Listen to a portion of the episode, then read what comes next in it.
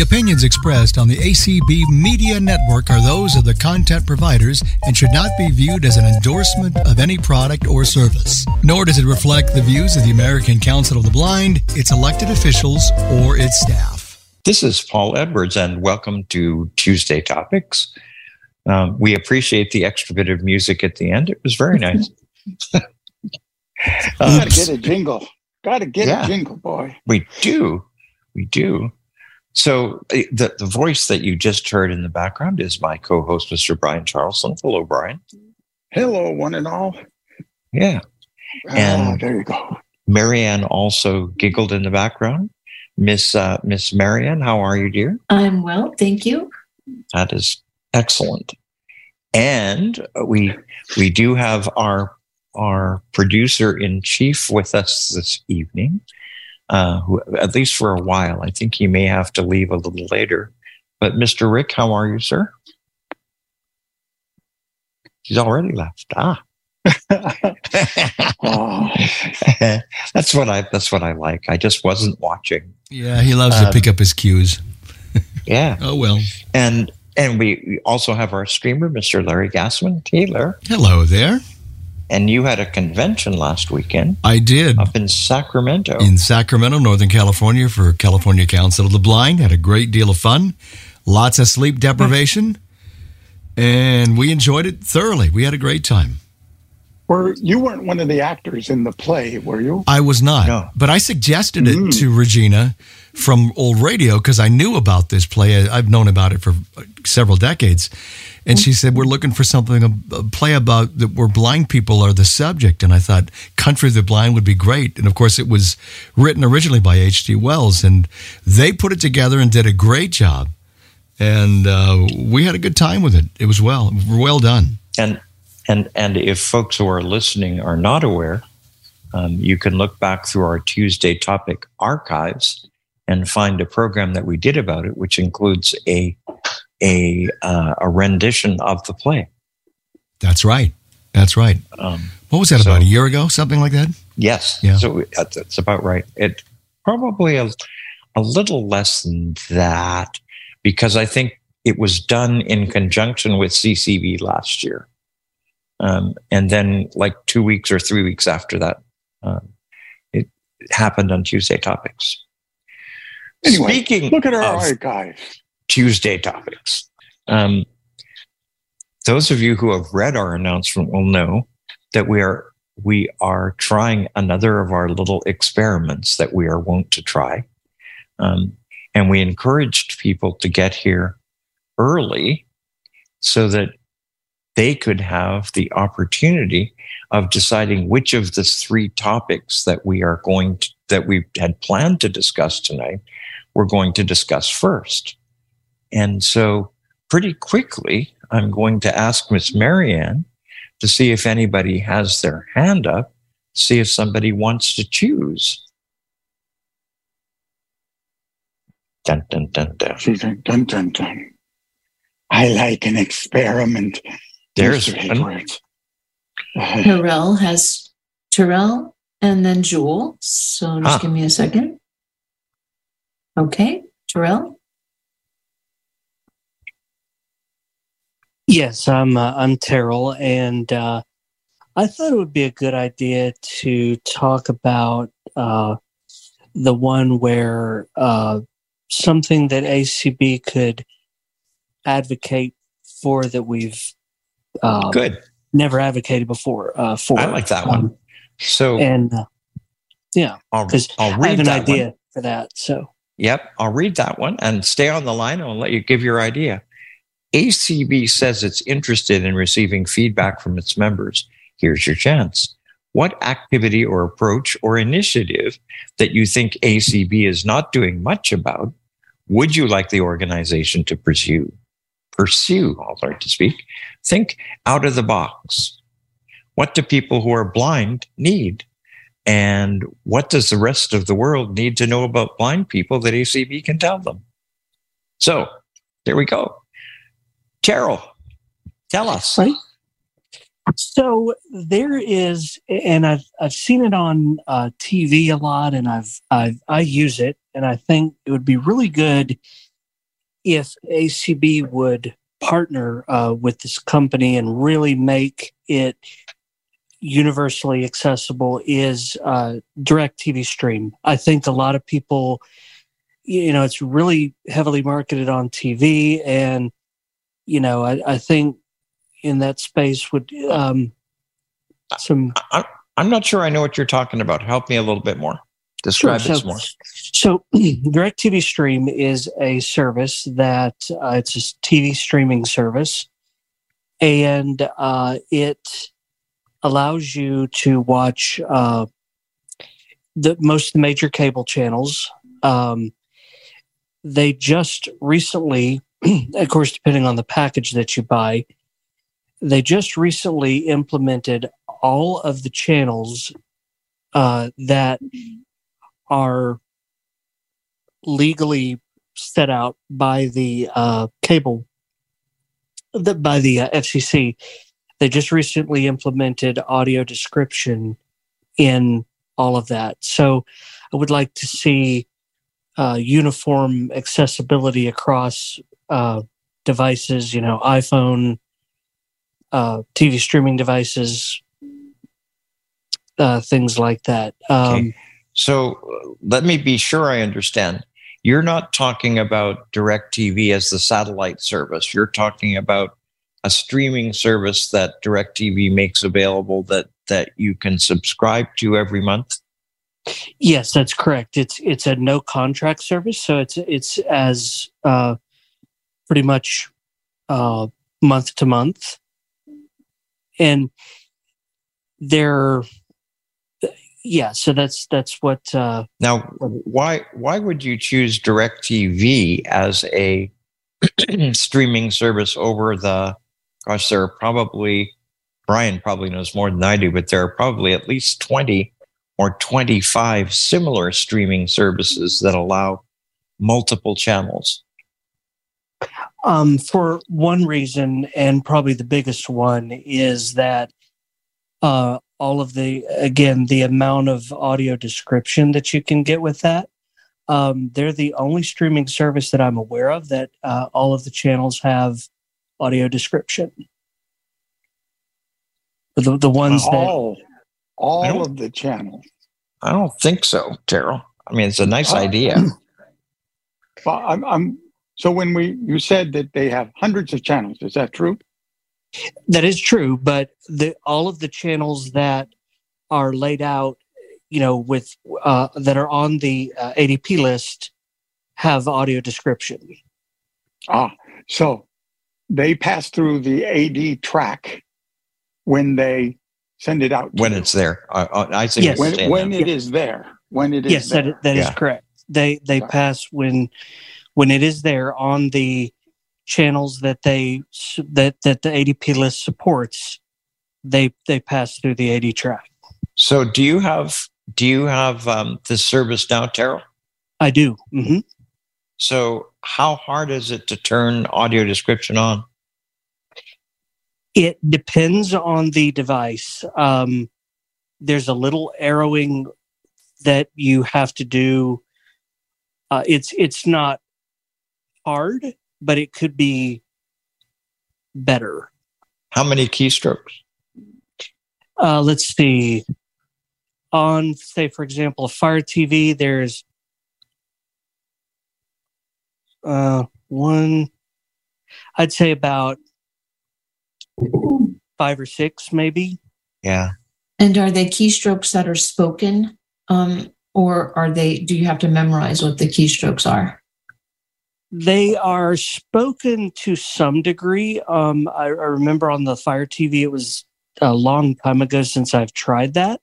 I've recently switched to Roku, which does make it a little easier to turn audio description on, and it's permanently set on the Roku as opposed to the Fire TV, which when you change channels, the audio description, the the audio track reverts back to the default audio So, track. the DirecTV streaming service d- doesn't go directly into your TV. What do you mean? Um, if you have a smart TV, does DirecTV communicate directly to your smart TV, or do you need an intervening thing such as a Fire Stick or a Roku? Or Roku, right? They do have apps for uh, Google TV, uh, Roku with with the built-in TV. Yes, so most of the uh, the smart TVs do have apps. The only thing, uh, yes, it's it's for Google TV, Roku's, um, Apple TV. All all of the the Cool. major smart TVs ha- have it. Mhm. Terrell, that's a, it's it's it's a really interesting idea. Clearly, um, we need to find ways to try to make uh, a wider range of audio description easily available to folks who are blind and visually impaired. And I Mhm. and I think it's well worth um, our our encouraging ACB to take a look at the DirecTV streaming component. Um, the the DirecTV satellite system um, did not have um, did not have a system for turning audio description on and off um, that that I think complied with the federal regulations for emergency communications, and I ended up filing a complaint with regard to that. And they claimed to have fixed it, but it never worked properly, even after they fixed it. So, Um, so I can speak to that a little bit. Um, uh-huh. to to my knowledge, and I don't know when this was because I only have the occasion to use the the DirecTV satellite um, on on a rare occasion, but I, I do Yep. some. Um, there is a way to do it. You simply press the info button and hold the up arrow on the Genie remote for Yeah. about three seconds, and then it will turn it on. it's supposed to. It it it it it worked for about a week or a week and a half on mine, and then stopped working. Okay, I I have used it pretty recently, and it it did work. Very good. Um, any other questions for Terrell, Mr. Brian? just when when people uh, want ACB to take on something new, um, it's always interesting to, for me to see what members don't know ACB is doing. Just this week, there was a lot of discussion on the ADP list about, you know, uh, we should be doing this, we should be doing that, we should be doing the other thing. And uh, what's her name now? Tabitha, the new staff member for ACB, Mm-hmm. who's kind of in charge of ADP uh, activities. I just sent out a post yesterday or day before outlining in a bulleted list kind of fashion five things that the uh, ADP group are working on. And uh, I think it's it's pretty impressive. Would this fit into any of those? I, I recommend that you take a look at that post from Tabitha, um, Mhm. and and see if any of that hits hits the mark for you. Yeah, and and I know that uh, I know Terrell's on the ADP list because I think I've seen some posts from you, Mr. Terrell. Right, right. And I have uh, emailed them uh, regarding accessibility, but it's there's you know some response or, or not a whole lot of response. It's it's kind of like you know Yep. if if there's an update, you know that that's good, and and maybe uh, a little accessibility fix will come with that update Uh-huh. or or Yep. not. I think the hardest device with them um, is the iPhone. Um, it's it's it's navigable, but it could be better. Gotcha, Mr. Terrell. Thank you so much for your idea, Mm-hmm. Miss Marianne. Do we have any other hands? Yes, Jewel has her hand raised. Jewel, I hope you want to talk about number three. I do actually. Um, Ta-da! about the advocacy topic. Yep. Um, so mine is something that is quite big. Um, it would take a lot of work, but it no, I've not seen any work done it, and that is rural transportation for people with disabilities who can't drive. Um, Mhm. so if you don't live within the city limits and three quarters of miles from a from a bus stop, usually, the only transportation you have is usually a Lyft, Uber, and um, uh, Medicaid transportation, Medicare transportation, if you are lucky to have that. So, uh, as of January, I moved to the city, but if I had had transportation, I would not have done that. I want to live in the country where I can have gardening and animals and stuff. I was, I'm a country girl, but I cannot do that because I will not have transportation.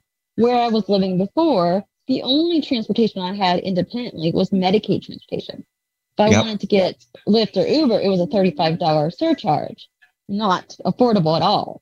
Just to go into town, you know, $70 per round trip, then the mileage. Um, I think there really needs to be some work done for affordable transportation outside of the bus lines. Um, paratransit is wonderful, but if you don't live three quarters of a mile from a bus stop, you're out of luck. Yep. I really think some more work should be done for that. I know in my area in Bowling Green, they're actually putting out a survey to kind of see what the interest is for um, transportation out of the, outside the city, um, so Mhm. in the surrounding counties. And I'm planning on doing that survey. I've got to call up the library and get that survey. And I think that could be something that we could really work on. Um, blind people shouldn't be limited to just living in the city. If we want to be farmers, we should be allowed to be farmers. We want to be in the suburbs, we should be allowed to be in the suburbs. Yeah. So I I think I think the point that you raise is a really good one, um, and and and I think that you're you're also correct um, that there that there aren't any really good solutions uh, for for r- rural transportation, um, and um, I I don't know of a lot of states that have come up with really good systems for solving yeah.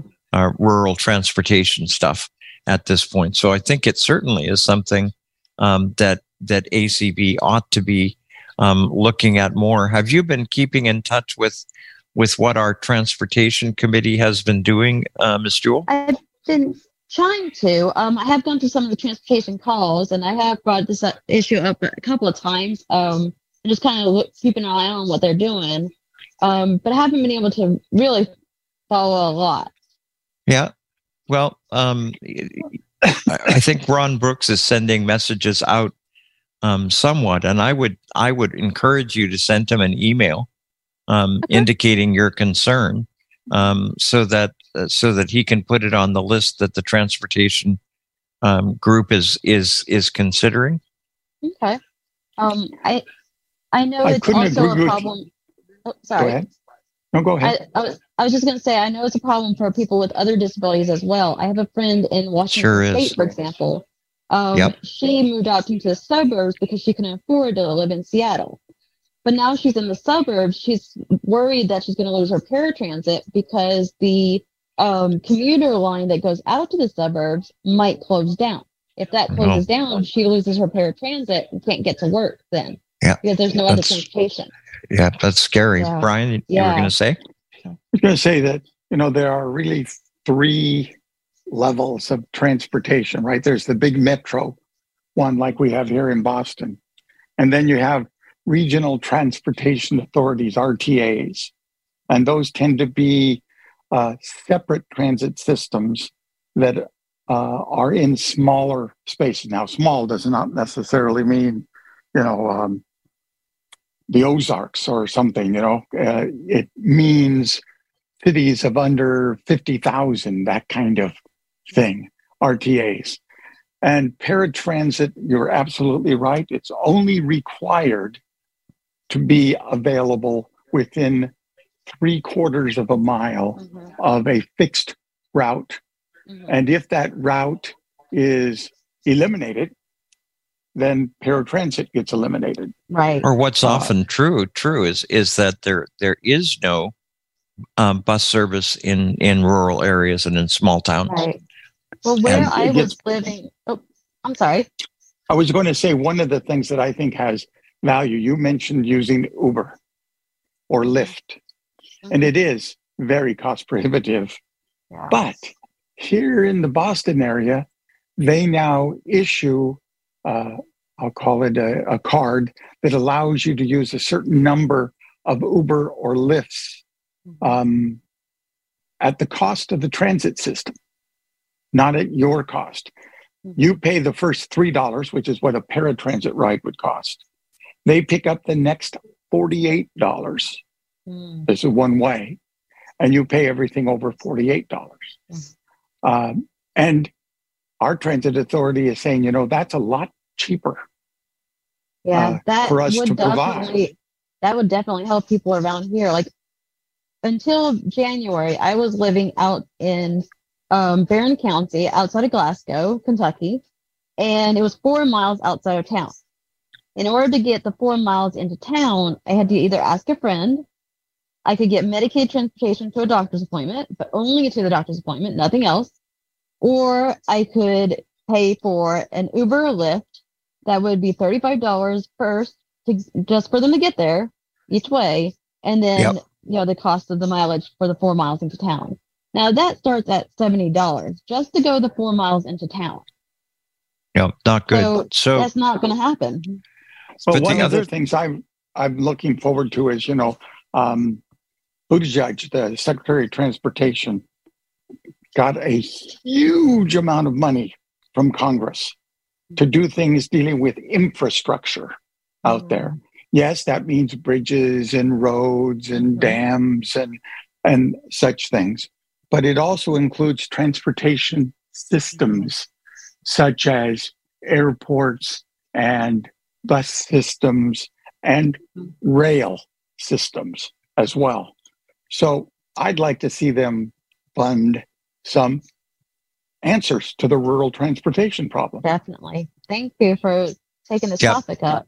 Right. And I think one final suggestion, and then we're going to move on to, to the next call.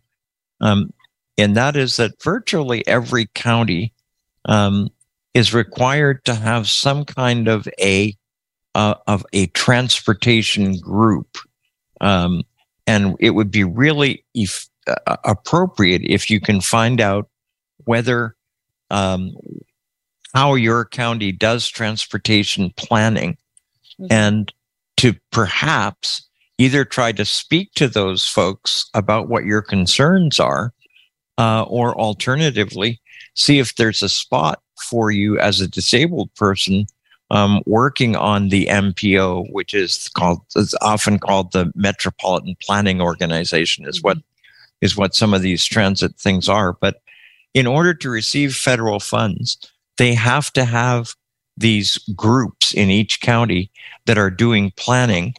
And I would encourage you to try to find out from your county authorities what that one is and see if you can get involved. That sounds like a good plan. I'll, I'll look into that. Thank you. You're good welcome. Luck. Thank you very much for your call. Thank you. Mm-hmm. Miss Marianne, let's see if we have another number yes, three person. We do. Peter. Ta-da. Peter Crumley. Peter, you got to talk about number three. you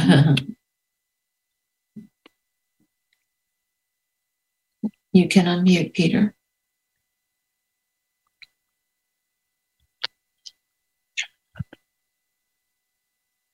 Where's that darn unmute button? Where is that? Where is that Peter? He's been given permission to unmute. It's not Easter yet, so we can't talk about rabbits. We have one more person coming up if you want to wait until he figures Peter that out. Rabbits. Yeah, Peter. Hello. Rabbits. There you are. Hey, sorry about that. I, I thought you were doing an auto unmute, so I was just no. I can't un, I can't unmute you. My fault. No That's problem. Okay. I, I, I, got it covered. You're here so, now. So, um, continuing on forward with the uh, with the advocacy um, theme here. Yep. One of the things one of the things I would be very interested in to see is if ACB could think about developing a program where they could act as a unified, loud, central, big voice for the blind to Apple currently right now when there's an issue we have to call in and we're a single voice and unless you're basically um, not willing to give up like i am uh, and keep trying and trying and trying, the likelihood of you getting a solution done in any reasonable timeline is probably not good. Uh, we're all So just to just to clarify, Peter, you're talking about you're talking about say problems with the iOS system or problems with the the Mac system. Right. I'm an iOS user. I'm on an iPhone and iPad. Right. So the operating system and the Apple programs that are their native programs, you know, pages, mail, messages, numbers, all that kind of stuff. Okay. Stuff that's theirs. That's not a third party.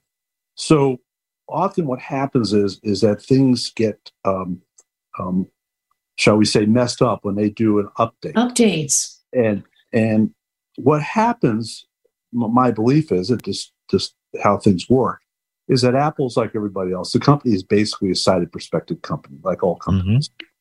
And so while they do a really wonderful job of providing accessibility they're not really that attuned across the board as to what that means and so what happens is and i think you're all well aware of this is like something gets broken and it's up to us to try to call in and convince them that it's broken, that it's real, that it's a problem.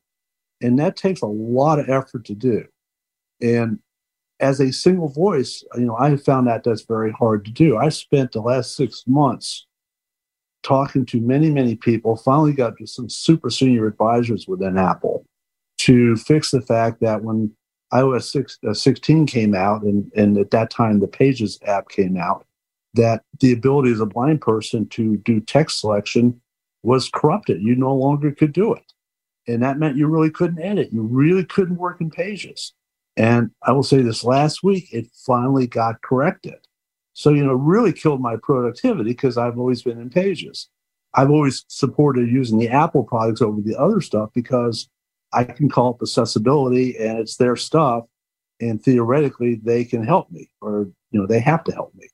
So, if it's a third party, obviously you're going to hear the standard thing. Well, we can't help you. It's a third party. So that's why I've tended to stay with pages, even though I could work in other things. But that is just one example of many, many, many, many examples where the blind basically are acting as beta testers for accessibility after the fact. And a lot of that is because Apple's beta testing program is very limited.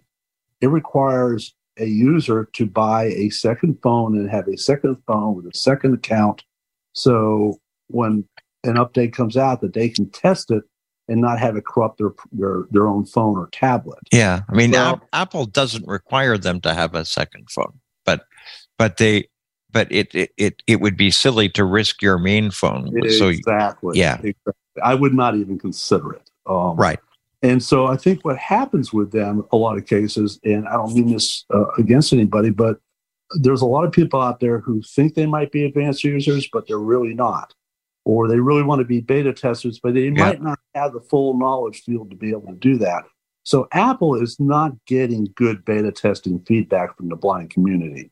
And that I think that's the crust of what I'm saying is that we need to figure out a way to work with Apple and develop a real beta testing program where we find these things prior to them being released because then it takes a long time. And like say, it's six months. This is a major item. That was a major flagship program of theirs. And the fact that you could not select multiple lines of text or words, hmm that means you couldn't edit. That means you couldn't do a lot of things. And it was one of those things like, you know, uh, in if I was testing that, I mean, I found it when I that when it, when it first came out back in September, it took me about three minutes to realize that they had a major problem. Well, Mhm. obviously, nobody had properly beta tested that. Yeah. Brian, any thoughts? Uh, I serve on the Information Access Committee of ACB, have for decades. And what you're describing is a constant problem, not just with Apple, but with virtually any of the big boys, if you will, out Right. there. It's like trying to change the direction of the Titanic, you know? it takes five days for it to move one degree off, off the previous course of activity. When it comes to ACB's relationship with Apple, with Google, with Microsoft, with um, Amazon, you know, the biggies. Uh, Mhm. we do have ongoing relationships with them. Part of the committee issue has always been that uh, we don't hear from people about these kinds of issues.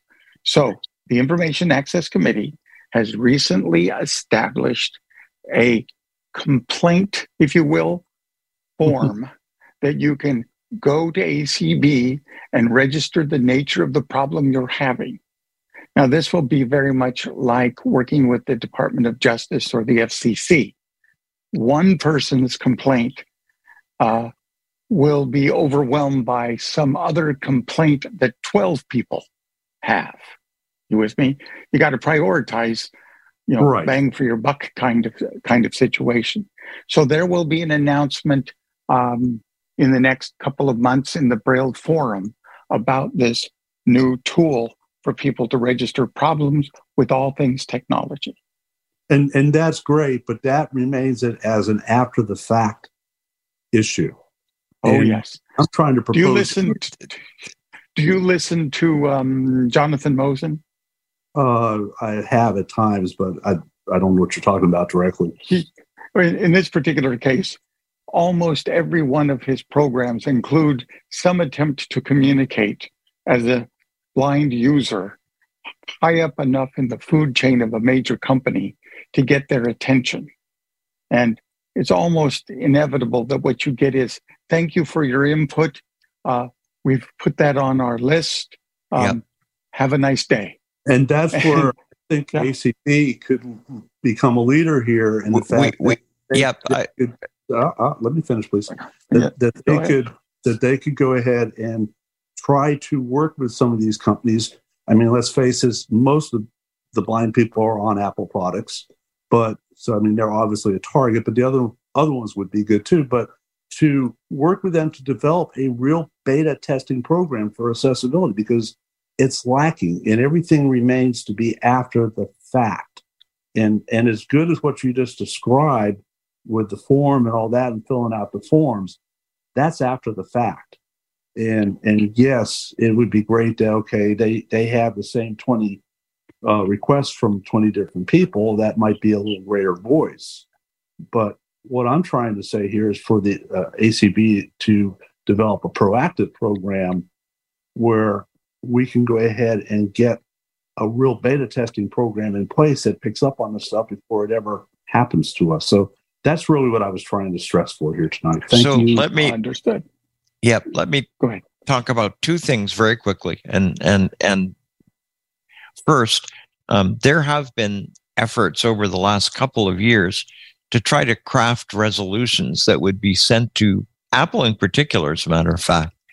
And uh, those those resolutions, uh, one was, I think, I, if I remember correctly, one was actually passed last year, and and was sent to Apple.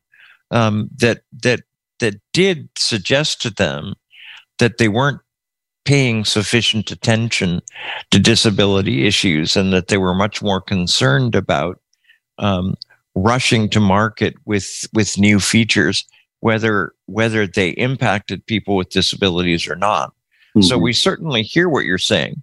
Um, in addition to that um, i would encourage you um, to write to the information access committee. Who's chair now brian? It remains jeff bishop Yep. So okay. I, I would encourage you to write to Jeff Bishop and suggest to him um, that you think it would be good if uh, if ACB actually brought together a group of beta testers uh, for the iPhone um, who would be prepared to um, to make reports. But I think the the other thing that I would say to you is there there are there are a lot of things that don't even emerge until after uh, the, the, the final release of products. So the beta testing product actually works okay, but then when the release version comes out, there are bugs. Um, and that's but, always yes, yeah. But, I, but I, I, think we could do a better job here. So I, I do uh, too. Reaching out to Jeff Bishop, we get, yep. is it just Jeff Bishop at, at ACB? What's what's his email? You know? Um, Jeff at Jeff Bishop. Jeff at a, it's jbishop at acb.org. Jay Bishop. Got it. Got, got it. Yep. Thank you. I'll Got do it. that. good Thank you. luck. Very Yeah. good, and thank you so much for your call. It really is a good idea, and I and I hope that that you will that you will get involved with sharing feedback on things that are issues with with Apple products, especially since you use both the iPad and the iPhone. Okay. Well, thank you. I'll reach out to Jeff then. Excellent, And I'll hang on for later on here. Thank good, You got it. excellent, Miss Marianne. Yes. You may unmute Beth. All right. Hello, everybody. Thank you very much. I would like to bring up something which I think has been given not too much attention anywhere in the blindness field because maybe the need has not been seen, but I certainly do see it. And that is to have another choice for mobility besides the cane and the dog. There are some people who have trouble using one or the other or both, and there are some who do not wish to use one or the other or both. And I have been hearing about certain things which are in the pipeline, one of which is called the strap, S T R A P. It is something that you wear. I cannot answer any questions about it. I have not seen it. It's not even out yet, to my knowledge, but it can actually sense where you have steps and curbs and obstacles and all kinds of stuff. And I don't know this, but they may be working on some kind of route management system as well. But I believe that with the wonderful technology that we now have, we shouldn't waste it. We should try to use it in all capabilities that we can. And I think this is a big topic which really should get some more attention. I think that's a, a very good point. Um, I, I think one of the things we should probably do is is put um, uh, orientation mobility down as a Tuesday topic and try to encourage some of our folks who are O&M instructors and who keep abreast of some of the new developments in um, in uh, orientation mobility to come on and talk to us about those. Um, it's it, it it is interesting because there are all kinds of options that are available to people who are to doing O&M now that never existed before. Um, there are GPS programs. There are some indoor signage approaches that are being um, that are being tested now. Um, there is um, there is the the the program that Microsoft developed, which I which I guess no longer is operational, It but is not. but it was a it was a pretty cool program when it was out there. Um, and and that essentially was one that that in, enabled you to set up beacons and and that kind of thing for for where you were. And and there are there are a number of other approaches that are being developed by uh, programs like Be My Eyes that that are uh, are going to end up helping in terms of orientation mobility. And I think you're absolutely correct when you say that we need to highlight more of the the systems that are out there um, that that can uh, that can supplement what we have. But I don't know, Beth, and, and maybe you can tell us how you feel about this. I don't know that any of the stuff that's out there would say um, that that they think what they're proposing would allow you to to stop using either a dog or a cane. The strap does. Well, Well, it claim it claims. Uh, this well, is I Brian. mean that, that's what they said, and and I- you know I I, have no personal knowledge of it, but I'm just telling you what what I have heard from the company. Right. I, again, I don't know if you know my background, but I ran a computer training center for 34 years at the Carroll Center for the Blind. and because I live in the Boston area, we have more colleges and universities than any other city on the planet. And that includes MIT and, and others. So I got called in for decades to look at inventors' ideas for doing some of these things. And it becomes more and more possible as the years go on to achieve what you're describing. There's a couple of issues that come with this. Doesn't mean that it's not worth pursuing. I absolutely believe that, you know, just because that's the way we've always done it is not a reason to do it tomorrow. So, but nonetheless, there have been things like laser canes so that yep. you're, since you're already holding a cane, it sent out um, basically what amounted to as LIDAR kind of thing to look around your environment more than where the tip of the cane is. So it could detect steps down before your cane would detect steps down. The problem that they've all had up to this point is reliability.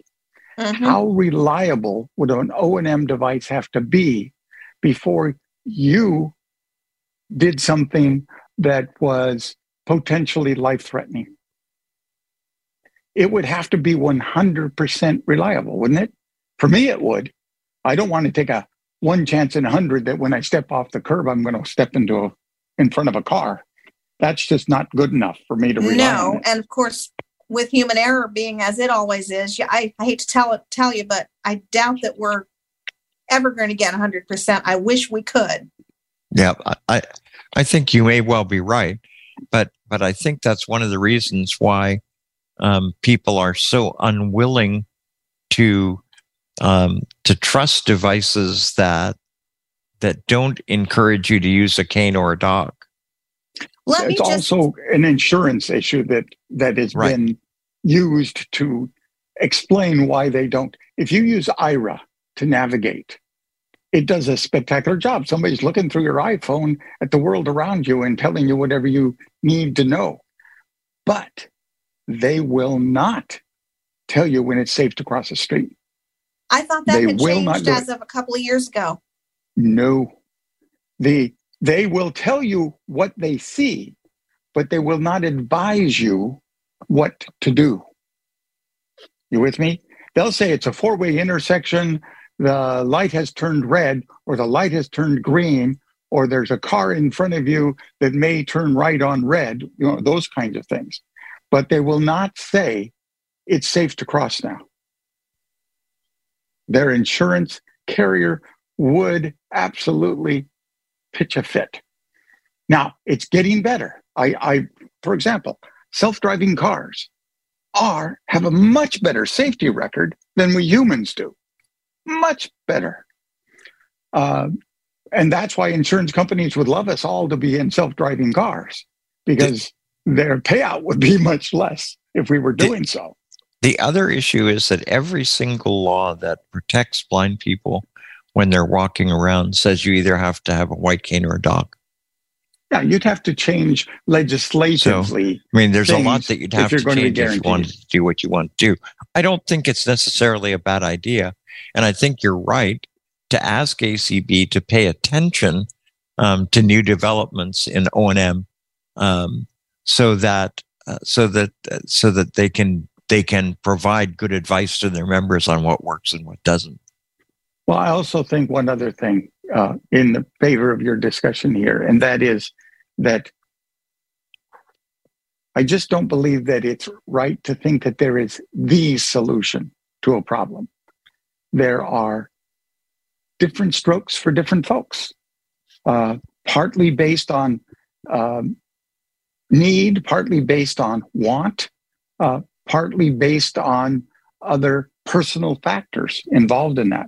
So I I would not like to live in a world where you had to use a cane and only a cane, or where you had to use a dog and only a dog. Right, so and I appreciate I having. Hope I said at the very beginning that I right. that it was to be a choice. I meant exactly. to say it if I did. Exactly. You did. You no, did. You did. You did. I'm just agreeing yep. with you on that. Yep. Miss Beth, thank you very much for your call. Thanks, guys. Yep. Excellent. Miss Marianne? You have no hands currently. Very good. All right. So um, we, we now have the opportunity to see if any of this group has uh, things that they think ACB should be working on but isn't.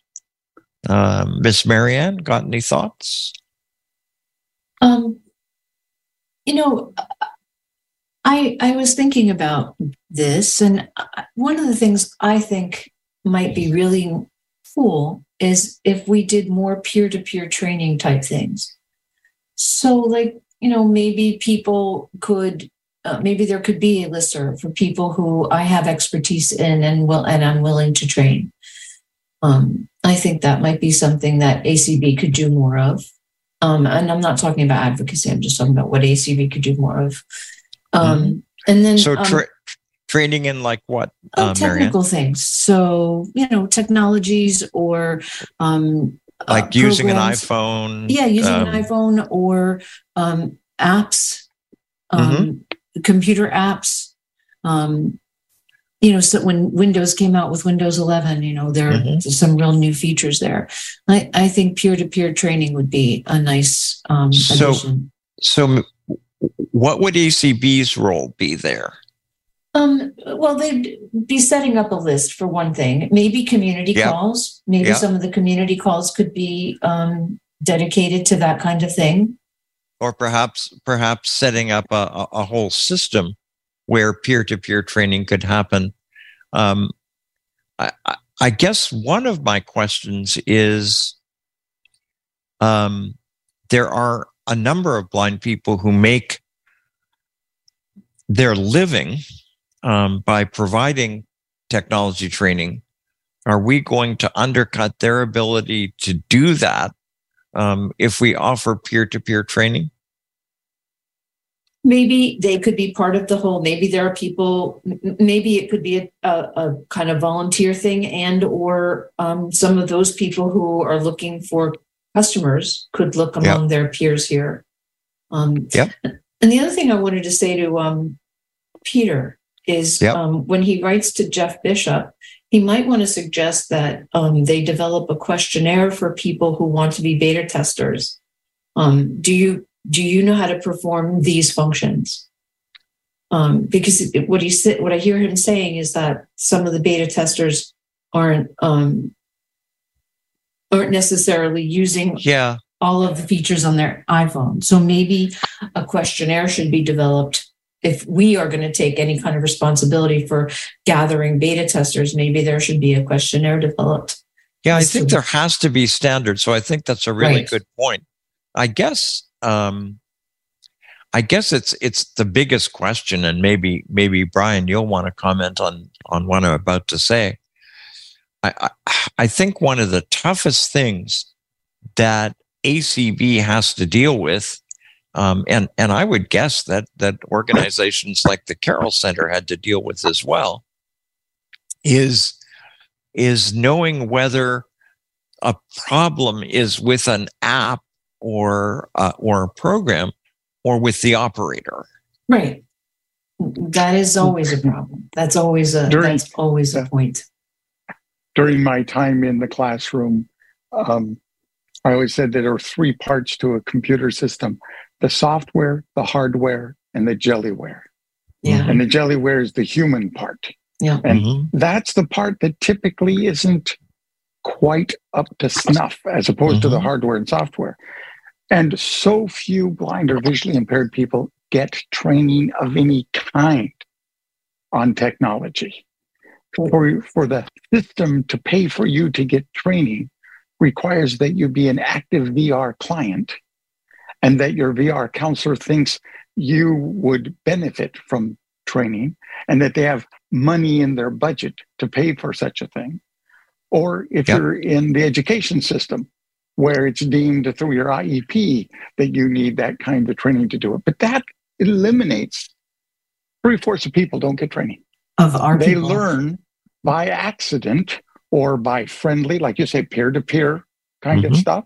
Here in Massachusetts, the Mass Association for the Blind and Visually Impaired have a peer to peer volunteer system um, to reach out to people who wouldn't otherwise qualify for training and and there's a process to get to that that answer and they use as their primary means um, volunteer drivers who drive blind or visually impaired computer users to one another's homes for them to take teach one-on-one that's the other oh, thing when it comes to peer-to-peer good idea when you do one to one, it's so much more effective than Yep. when you're doing one to Groups. many.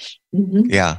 Yep. Uh, Yeah. I did a lot of online training uh, in my career, and especially if the training is not going to be a one-time event, if it's going to be a series that you're going to participate in, and Joe doesn't show up for the second lesson, but he does show up for the third one, and you get to spend all of the third class bringing Joe up to speed Right. Right. then Yep. it just gets worse and worse as you go down a multi whatever. But I think peer to peer, that's how I learned almost everything I know, in all Yeah, honesty. I agree. I call it the Charles Yeah. and Mooch method. Me too. I'll teach you something in my ability, and I would love if you would teach me something in your ability. Uh, so it's a bartering kind of thing as well. Paul, I, so go ahead, Larry. I I agree with Marianne completely because we've talked about this a lot. And one of the things that we're doing with the Information Access Committee in July is it's it's a several day session on accessibility and we realize we can't cover everything. There's way too much to cover. But at least when we finish we'll be able to talk to people about if you see a problem with accessibility you should be able to with the proper training and some of the things maybe that will get you'll get tips from from people who will bring in is you'll be able to recognize that there's a problem and then what to do about it and you won't just arbitrarily say oh it's a jaws problem or it's uh, it's a screen reader problem maybe it's a website problem maybe it's your problem but you'll be able to make those kinds of diagnoses Troubleshoot a little bit. uh, yes Yep. yeah Yep. and and we'll get into a little bit more than that but that's a lot of what we're going to be doing in july That's exciting. So the another Carroll good. Center actually has a class where once a quarter they put together a class and train blind and visually impaired people to evaluate websites for accessibility and to write up a report that is not a technical report, but a user report, if you will. Right. And it's proven quite successful. when I designed um, the curriculum for an access technology course at Miami Dade College, um, 25% of the final grade for the class um, involves uh, solving a problem that's given to students as part of their final exam, an, an access technology problem. Um, so it, it might it might simply be um, something that that that doesn't appear to work, but has a relatively easy fix if people will will change a JAWS setting. Um, but I'm not going to tell them what they need to do to solve the problem. It's up to them to figure it out. And I I got all kinds of um, all kinds of eventual um, pleasure from my students for that part of the curriculum because in before that they had essentially been told you just ask somebody else they'll tell you how to solve the problem and that that's not what we we need to be encouraging blind people to do Yep. Marianne, you also had mentioned, and, Paul, you had mentioned the difference between a volunteer and somebody who, who expects Gets you to paid, pay yep. them. Mhm. There are no real, I, I should say no. I haven't found any certification process wherein somebody is a certified trainer in the use of whatever. Yes, right Freedom Scientific will give you a certificate. Um, and there are tests that you can take, like with Microsoft, that you are a, a qualified trainer in Word or- or, right. whatever. So there's bits and pieces like that. But there is such a difference between knowing how to do something and knowing how to teach somebody yeah to do something. That Uh, that and um i don't mean to i don't mean to to um minimize but um it, it would be a, really awesome start though if you had peer-to-peer training to get people on the road. Like i just know that there are many people who just want to be able to get into their email to write a document, you know, who aren't going to be, you know, they're not going to be Excel users or they're not going to get deep into any particular thing. They just want to be able to um, use the basics in, in their computer or on their phone or or whatever. And it would be um, terrific if we had people willing to get into it, you know, get into the weeds like that. Would very good, uh, Mr. Larry. Do you have a an, an ACB issue? I've not been able to think of one yet. Um, a lot of what we just Oh, talked about, I will, will. but a lot of what we talked about is relevant and and good. And I'm sort of piggybacking off of what Marianne said. But but you know, I I fully agree with what she's saying, especially because you know we're all getting older, and the people who are younger than us will be getting older, and and there are lots of people still who don't have the faintest idea about technology and what to do with it. And, and let's face it, we're a world full of technology. Uh, and some of the some of the services that are being offered now may not be eventually for those who don't know technology. So, I, I think the training uh, from peers, from other people appointed to the, to do this, is going to be essential, especially more so in years, especially now that we've got the baby boomer age, and a lot of us have embraced technology, but a lot haven't, and that's a huge, huge audience. And and I wish, I wish ACB, NFB, other blindness organizations would look at this and figure out a way to help. Uh, that, obviously, all the resources don't have to stem with them, but Yeah. I think it's something that needs to be on the burner, the front burner. Sure, it, it, sure does. It does. Because, because to the point that um, we don't qualify, so many people who, those who aren't working and, and whatnot, don't qualify for VR. Where do they get trained? right. Right. So that's what I have. Well, you get trained, Well, but it's not necessarily organized. Uh, right. No, it's hardly Yeah, organized right. at all. Yeah. right. We have So- a hand if you're interested. Or we can I, wait. I am, or I will be in a moment. Okay. My my ACB idea um, has to do with um, has to do with with trying to determine um, what what some of the needs of people who are blind truly are. Um, I I think that um, ACB uh, could benefit uh, from reaching out to its members uh, in a variety of ways to ask them some of the questions that we ask today like what are what is the technology you really want? What is a what what is the the task that you would like to be able to do that you really can't? What are the things that you've learned to do in the last year that's really cool? To get some notion i guess what i'm suggesting is to get some notion of what the what the real concerns of our folks are.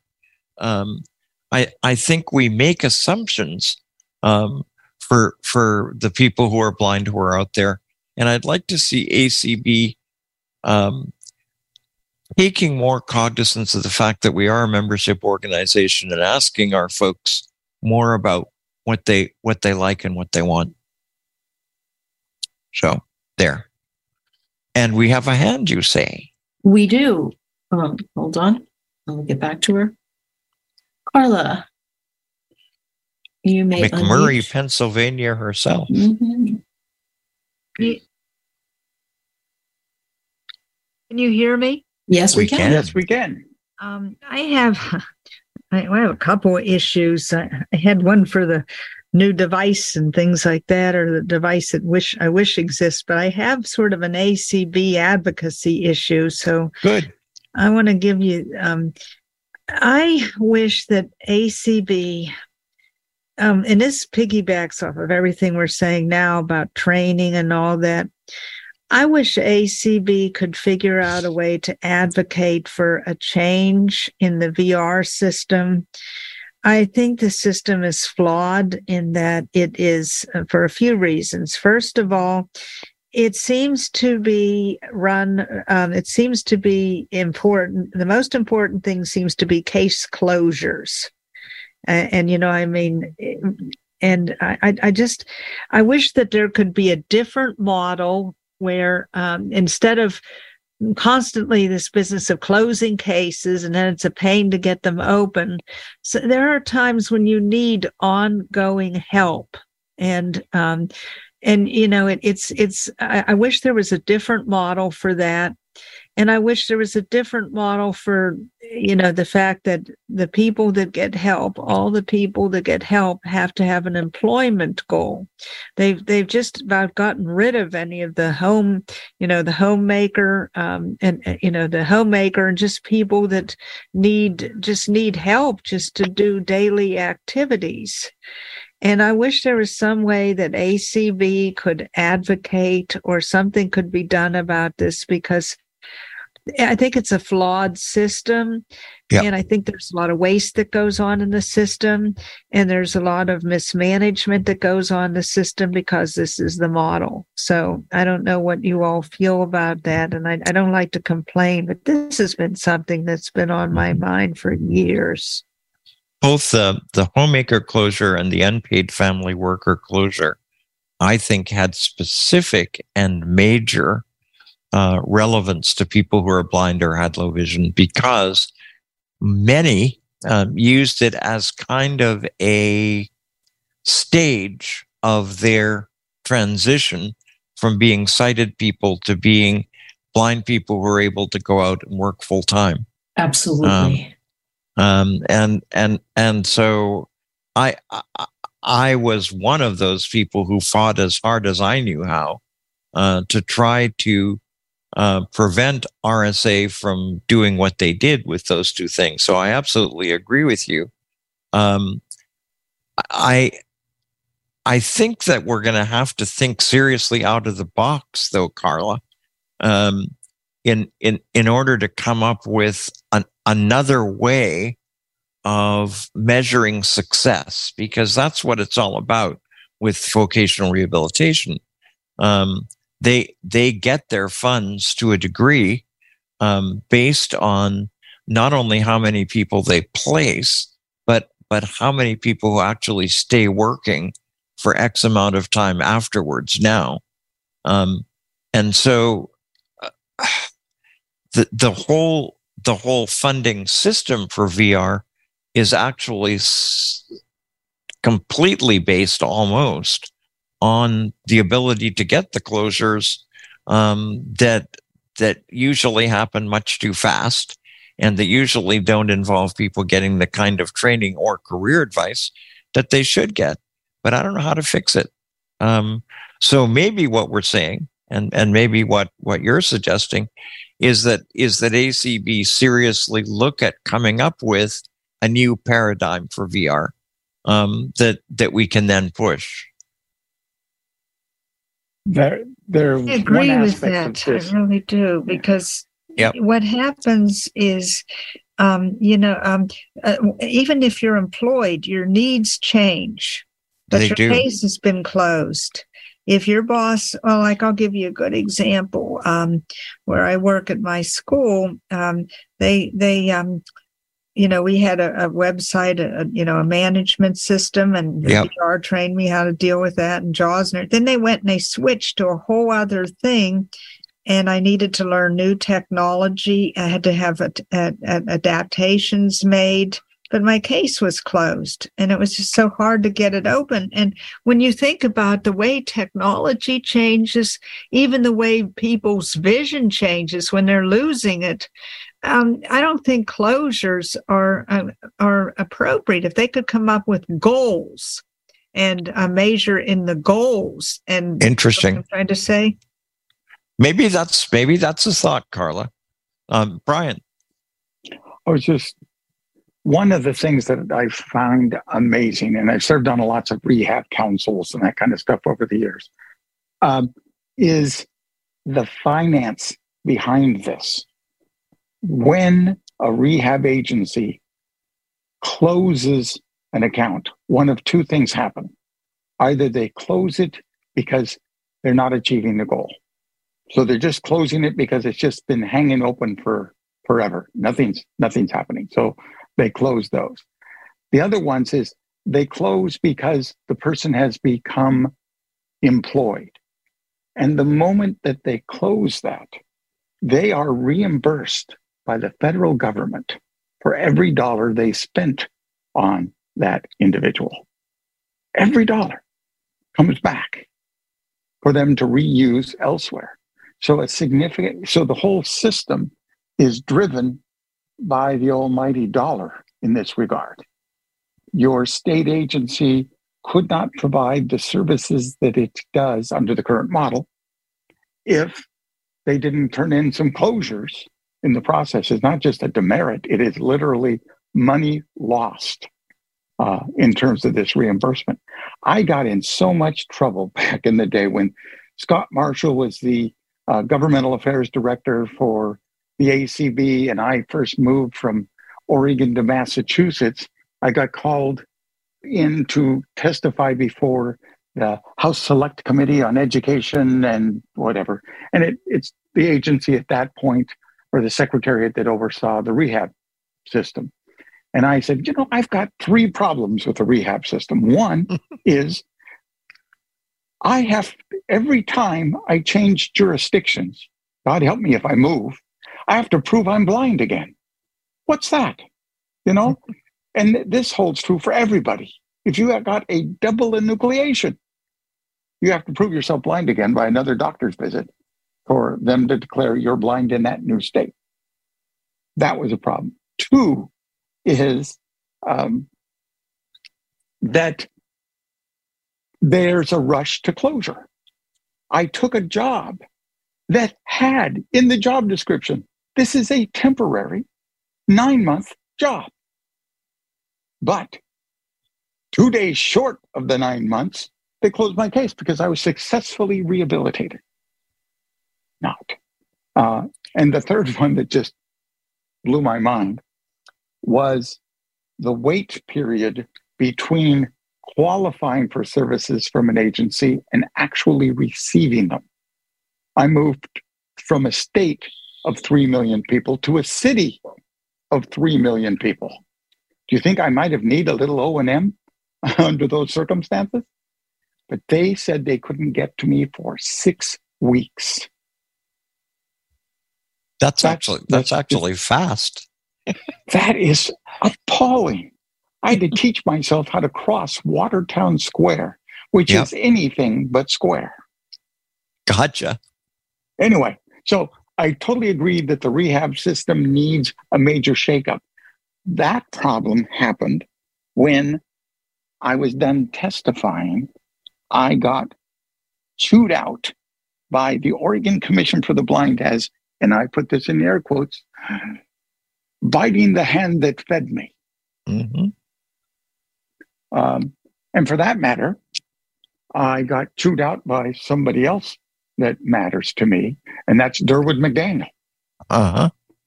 And he chewed me out because I was saying this before a committee during the Reagan administration. And for me to say anything negative about rehab would just open up the door for them to come in and gut it.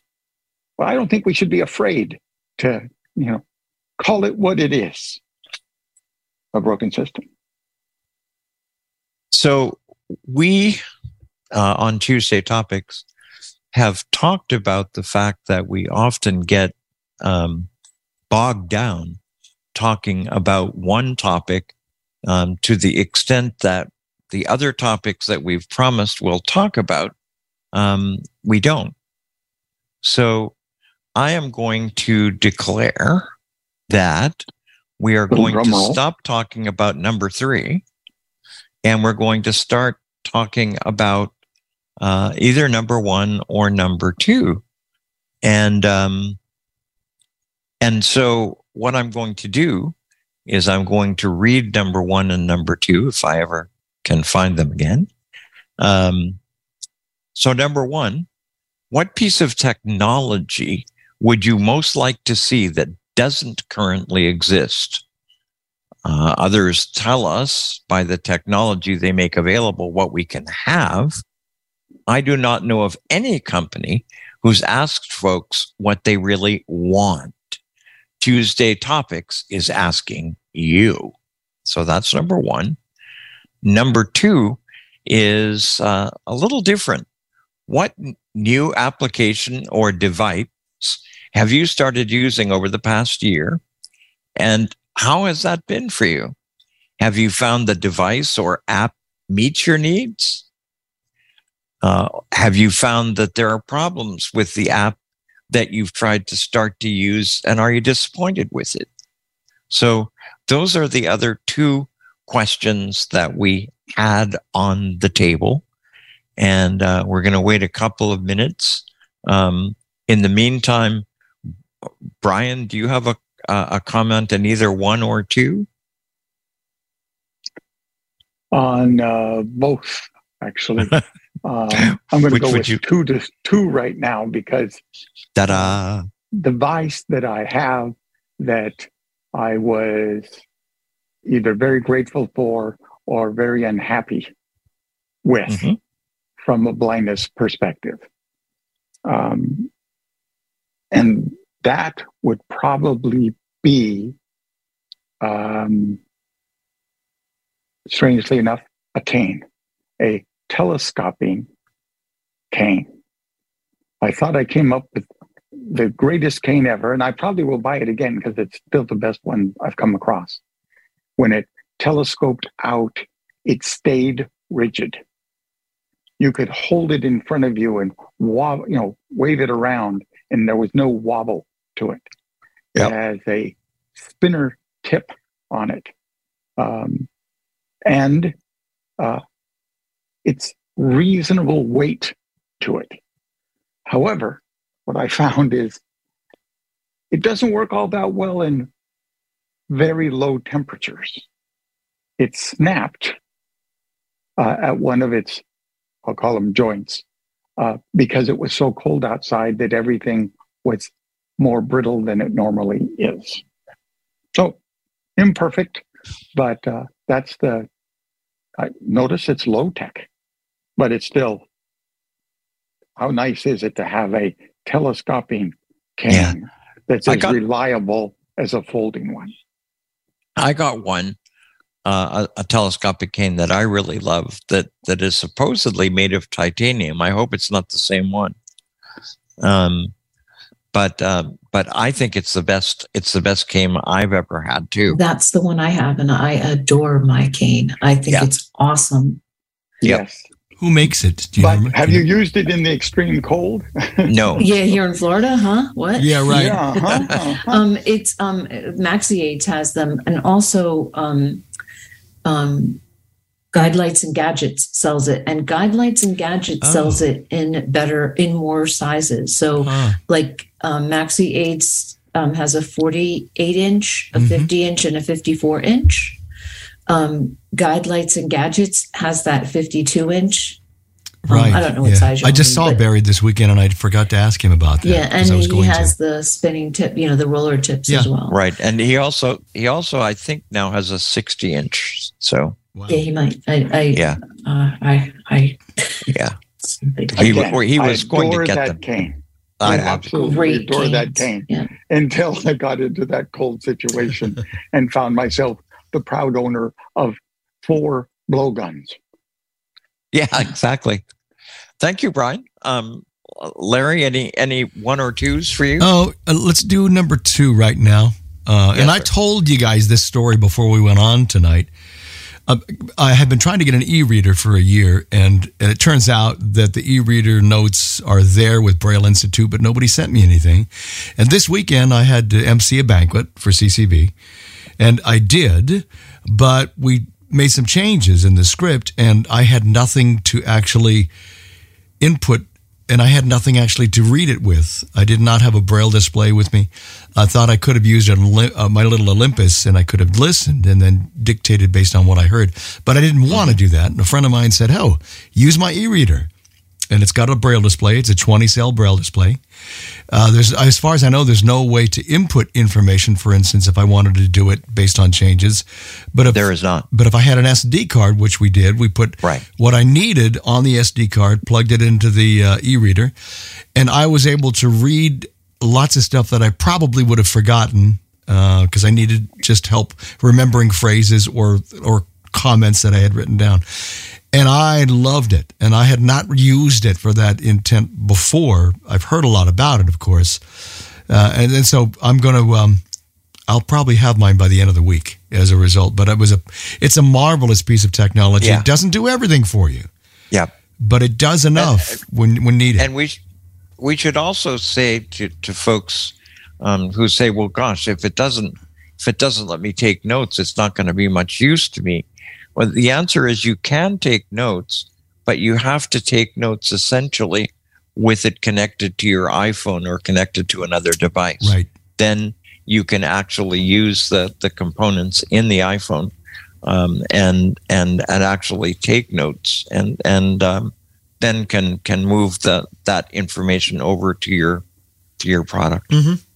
Were you using the web, or excuse me, the what's it called the Braille, It was the humanware. The human version? Yes. Yeah, Right. I have the uh, Braille X. Oh, you're the f- first person I've that. heard that has that. yeah. I did. I've not seen that yet. WebEx. And I, I like it a lot.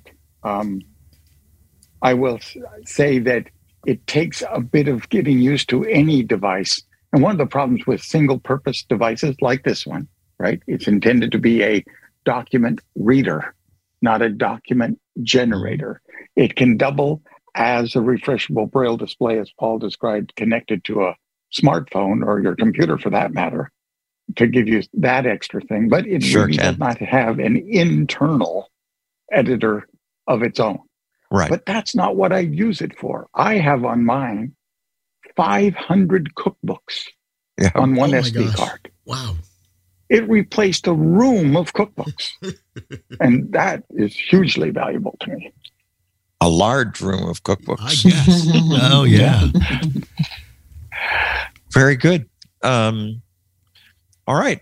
Do we have any hands, Miss Marianne? We do. Area code 248.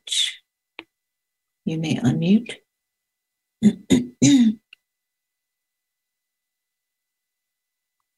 Where is area code 248? I don't know where it's 248 Michigan. I don't recognize it. Michigan. Where? Michigan. Michigan. A. Michigander. well, now they're gone. They must have lowered their hand. Um, so we have Doug's iPhone. Hello, Doug's folks. iPhone. Hello. Hey, Doug. It's Hey there. Doug Huntsinger in Pittsburgh. How's everybody? Doug. Good. Hey, Doug. Hey, Doug. we know you. I thought we were going to talk to just Yeah. your iPhone, so I'm glad you're yeah, there. Yeah, but don't don't admit it to too many people, okay? um, two things. Doug um, who? um, if we're going to do a help group, um, I think we should also include those of us who muck around and find ways to solve problems because I can't, I don't know how well I would train anybody. But if somebody has a problem, I don't mind sitting down and trying to work with them to resolve it, if you know what I'm saying. I absolutely do. You're excellent at that. Well, I And don't so- know about that, but I yeah. do. So I happen to be a recipient, so I can speak to that. so so probably what we need what we need to to and and that would actually probably be easier to set up uh, and and there's actually a community call now that that that sort of does that you know Yeah. do you have a do you have an issue with with iphones Yeah. this is this is uh this is the call that you want um but I, I think that's a great point doug thank you It's yeah, great. yeah it's a, a lot of times it's the one-on-one stuff where you just can't get something done and and when somebody else looks at the situation even if they tandem in or remote in Yep. and can see what you're doing and then figure out what to do I- I- sometimes that's really helpful Doug, I've learned Mm-hmm. more, more just chatting with friends who have knowledge, just in a circle, because somebody's going to bring up something I didn't know, and I think you've got Yeah, a great yeah. idea. And Yeah. to a large extent, you don't know what you don't know. Right, right. and and Yeah. can we do number one for a second you can um, you know these all these expensive glasses that are out. Uh, if you look at a computer screen or uh, an appliance or anything, they won't tell you only the selected item on the screen that you're looking at. And I would love to see an improved set of glasses where I could sit down at a microwave, for example, and start going through a menu and seeing what things were selected and you know whether it's a microwave or the BIOS of a computer or anything like that, if you could only see what what is important to you and not all the rest of the junk, that I would love to see that. Now, are are you talking about glasses for folks who are, who are low vision? No, blind. Um, you know, like the Envision. um, Like the Envision Envision glasses, for glasses, yep. example. Yeah. Yeah. And and I think so we're you- getting very close to that. yeah. Take the Envision glasses and add AI to it. Yes. They're doing artificial They're working that. intelligence. Yep. Take a look at what you can ask. Uh, be my eyes if you're lucky enough to have their virtual assistant in that. You can ask for what it is you're looking for out of this mess that's on screen, and it prioritizes what it sees and uh, can get back to you with follow-on questions. So which really is what's most important. yeah. So Doug, It- it's help it's me coming and I'd love to see it. yeah. Sorry. Doug, Yeah. help, help me understand a little better what your issue is because I'm not sure I'm getting it. It currently what happens with glasses and what do you want to happen that doesn't? Okay. I have to change something on the BIOS of my computer. Yep. So I look at the screen and it reads every single item on that screen. Well, I only need to know the one thing that's on the screen that's highlighted so that I, when I move my cursor, I can tell where the cursor moves to activate the item I want. Got it. So you you would like something that would that would allow you to zoom in in effect to a particular part of the screen. Yep. Um yep. Got it now. Yeah. Got it now. and bring Uh. together the, your keystrokes along with that. Your- A static image is not what you're looking for. You want to see, I'm okay, my cursor's up in the upper left, and now what I'm looking for is in the lower right. So I'm going to move my cursor down and to the right. But you can't use Right. keystrokes in the And then, BIOS. and then see that. Say again, Mhm. Larry? I said you can't use keystrokes while the bi- while you're in the BIOS, right? But you can use your arrow keys. Yeah, but but he mentioned That's what I keystrokes. mean. You could okay, yeah, you Well, can use arrow, arrow keys. keys, Yeah, yeah, To move down into the right and down into the right until you get to the area. So you're really wanting to monitor two places where you want to go and where are you relative to the place you want to go. Yeah. And- and That's Sorry, an. AI. That's an AI skill that Yep. now exists. Uh, getting it commercialized so that we can do it and rely on it. It's probably going to take longer than for them to discover how to make it happen. yeah. Yeah. It- Yep. It's like It- we have a toaster oven that has a dial on it, and it's a forever rotating dial. It it's, has Oh, a no. starting point and a Yeah. stopping point, but when you turn it, it always turns. And if while you turn the dial, you could tell which item is selected and select it, that would, you know, something like that. That's the Yeah. other kind of thing that I would like Yeah. to see. No, I, I think what you do is you, you you you get rid of that toaster oven. Oh, it's two microwave ovens that are very much like that. yeah. There's a knob that you turn and it says popcorn, potato, frozen right. vegetables, that kind of Yep. thing. And you push it when you get to the one you want. Well, that's all fine Yeah. and good. yeah. But if you push the defrost button, it says turn to amount. And you turn it and it's click, click, click. wow, see, It stops talking at that point. Mine's menu driven. So if I press it so many times and I know what it's supposed to be, I can use it. But you're Ah. right, you can't use it the way you just described. Yeah. No. No. Uh, interesting. Doug, thank you very much. That's a, that is a really good suggestion. Well, thank you. Appreciate it. Miss Have Marianne. Yep. Anybody else? Yep, we have um, Jewel has her hand raised. Okay, I'm, Miss- I'm muting. Hi. Yep. Um, so There I you are. have a topic that actually kind of combines all three. Um, so I'll start with two. Oh, Um, I, Sorry, as I mentioned, I lived was living in the country, and I learned how to make use of a couple of different things in order to find my way around an almost two acre property. Um, using a series of speakers and a Echo Dot that, you know, because the Wi-Fi extended a little bit, I could use out there because it has on a battery stand. Um, so, you know, I found a way to use those as audio landmarks to move around the yard.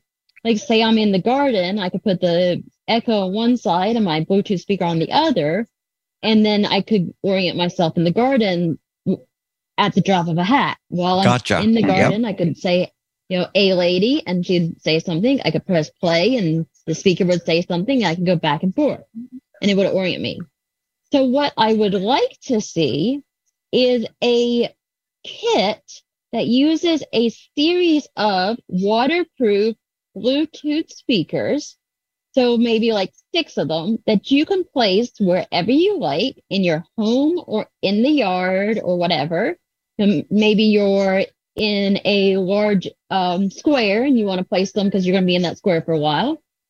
And when you press a button, um, either on an app or on a uh, remote, you can have each speaker, like it can switch the music or whatever you want to play to that speaker to help you orient to where you're going. Um, this would be especially useful for in the home or in the yard, but I could just see it also working in a classroom or in a gym. Um, and I'm not seeing anything that is a kit of speakers like that that can be placed anywhere and then um, switched between very easily. Well, it wouldn't have to be speakers either, would it? I mean, it could just be Um, something that beeps, could it not? Well. I found that the I did have a set of six little um, ID tags that with the remote for all six beeped. Yep. However, Yep. you had to be in a certain range and they weren't very loud. So if I wasn't within about, I'd say 10 feet of it, I couldn't hear it. So if I was on the other side of the yard, I wasn't hearing that one. Gotcha. Um, it did work for within the house some most of the time, but if it was on the other side of the house, I wasn't hearing that.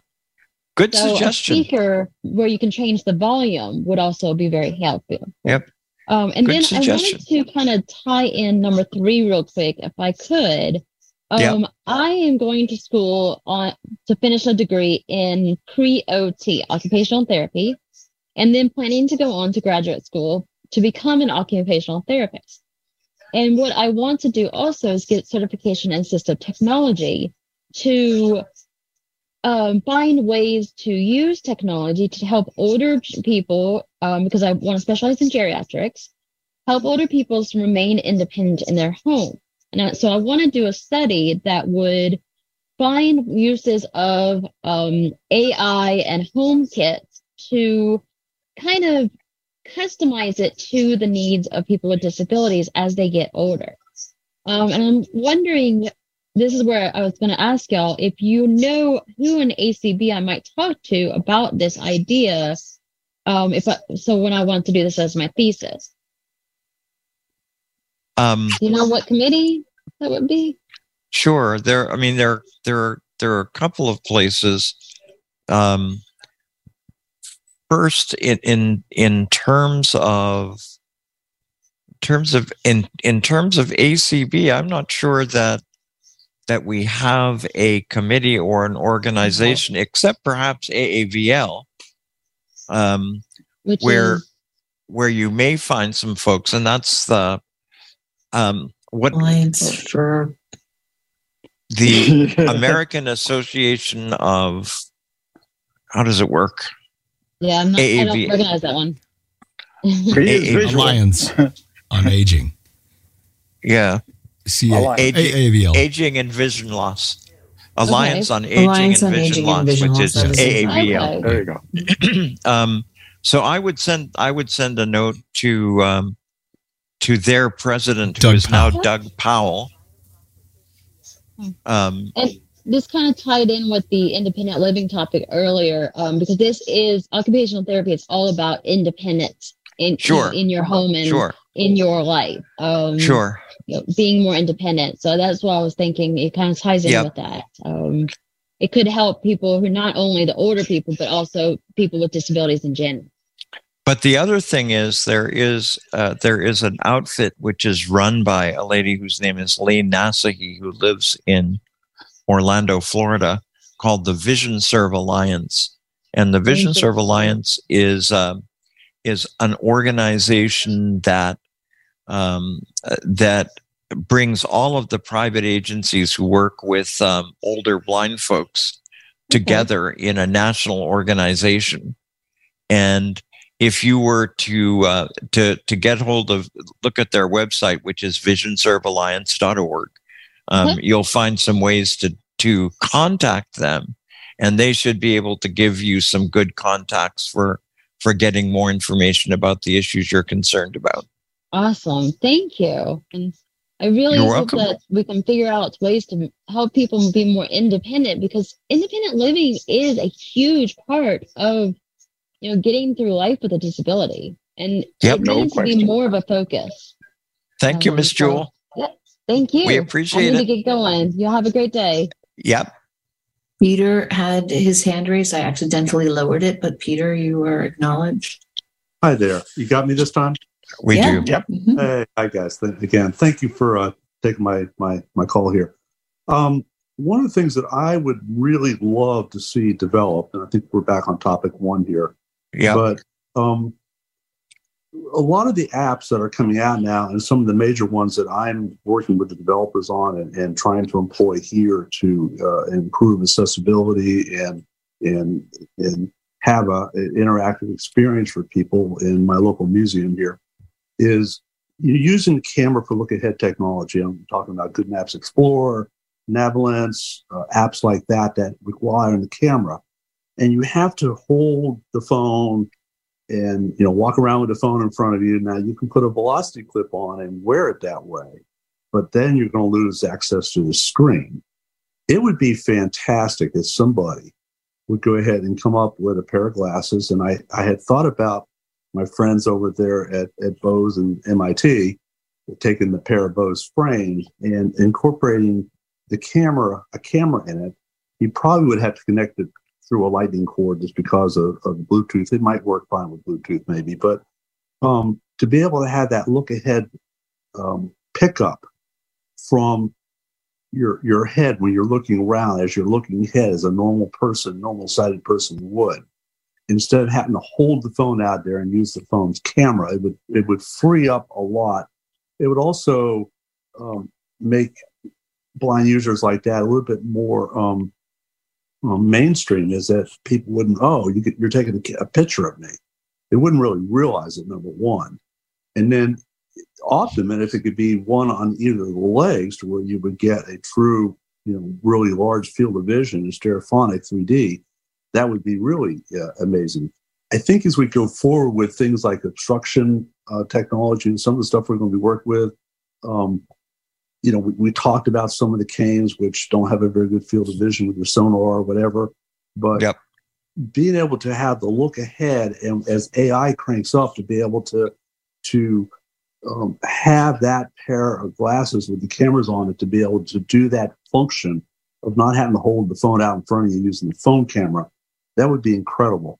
You know, we've had people like Envision, they're using Google Glass, and I just read recently that Google right. is going to go out of business basically with Google Glass. They're not going to do it anymore.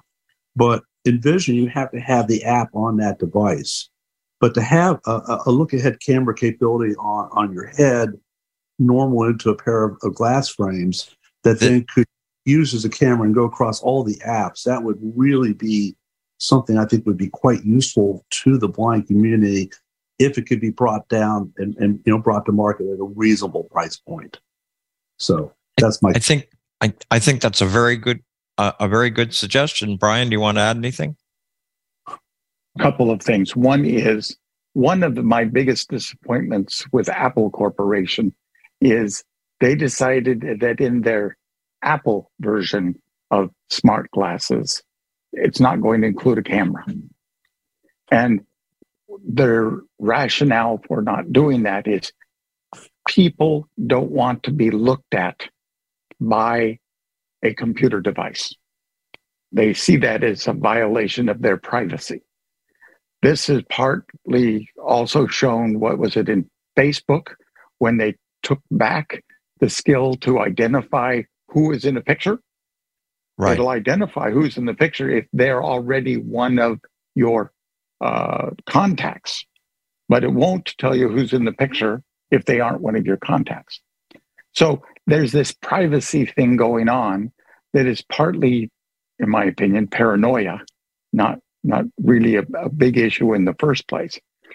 But again, this idea of a pair of glasses, and I have a pair of Bose glasses, and the sound is spectacular on it without distorting the world around you. It's not plugs in your ears, it's speakers directed at your ears. They work wonderful. Uh, yes. They work spectacular, spectacular. The latency in Bluetooth is a problem, remains a problem, uh, because people will want to do more with that than um, than it's originally designed for. So, so, so what? want to use it for O and M. If the Apple glasses don't have a camera, Brian, what are they What for? is there? What for exactly? VR. They're VR and they're they're very high price. And what my thought here is just you know you had envisions a lot of a lot of the stuff comes out in there for someone who's magnifying like eSight or whatever. is Right, look- right, right. Right. But people like me who are blind, I don't care how good you make the screen, I still can't see it. Um, Exactly.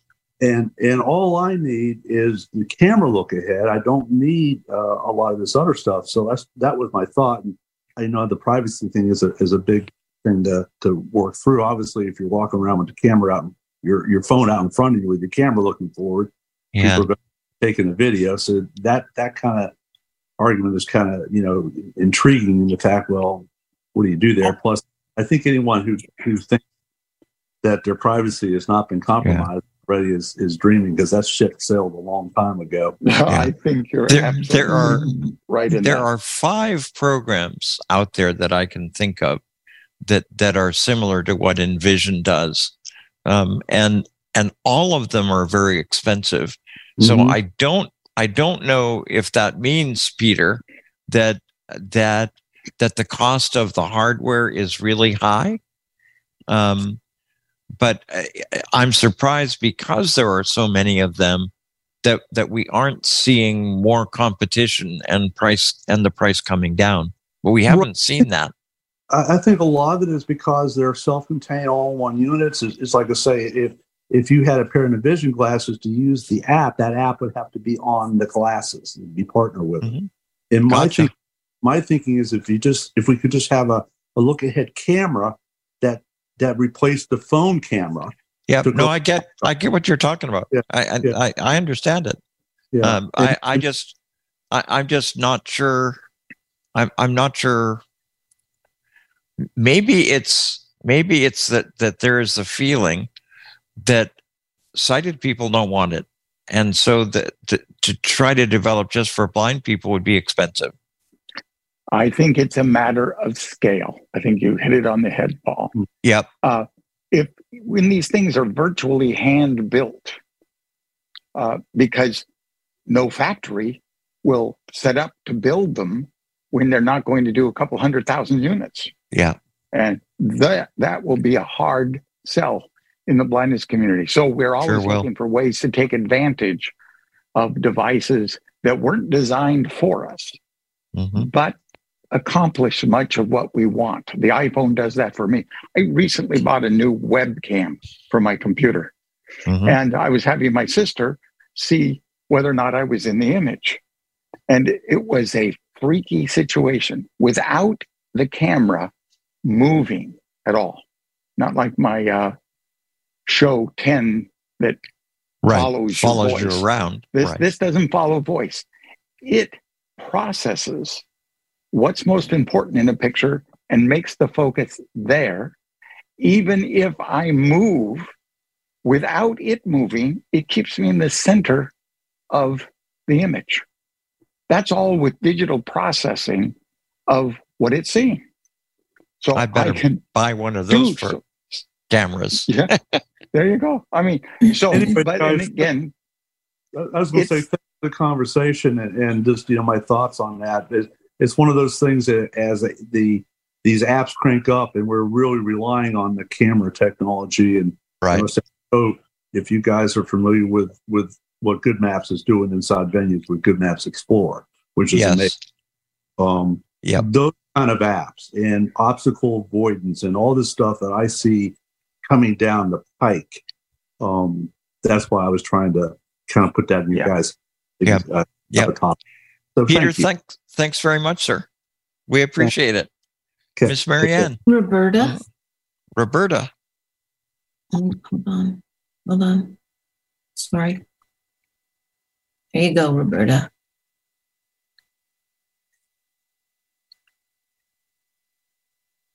Roberta. Good evening. I Good evening. I have something I would like to toss onto the table for ACB to work on. Okay. And that and that is third party reimbursement for vision rehabilitation therapy services. Talk to us more about it.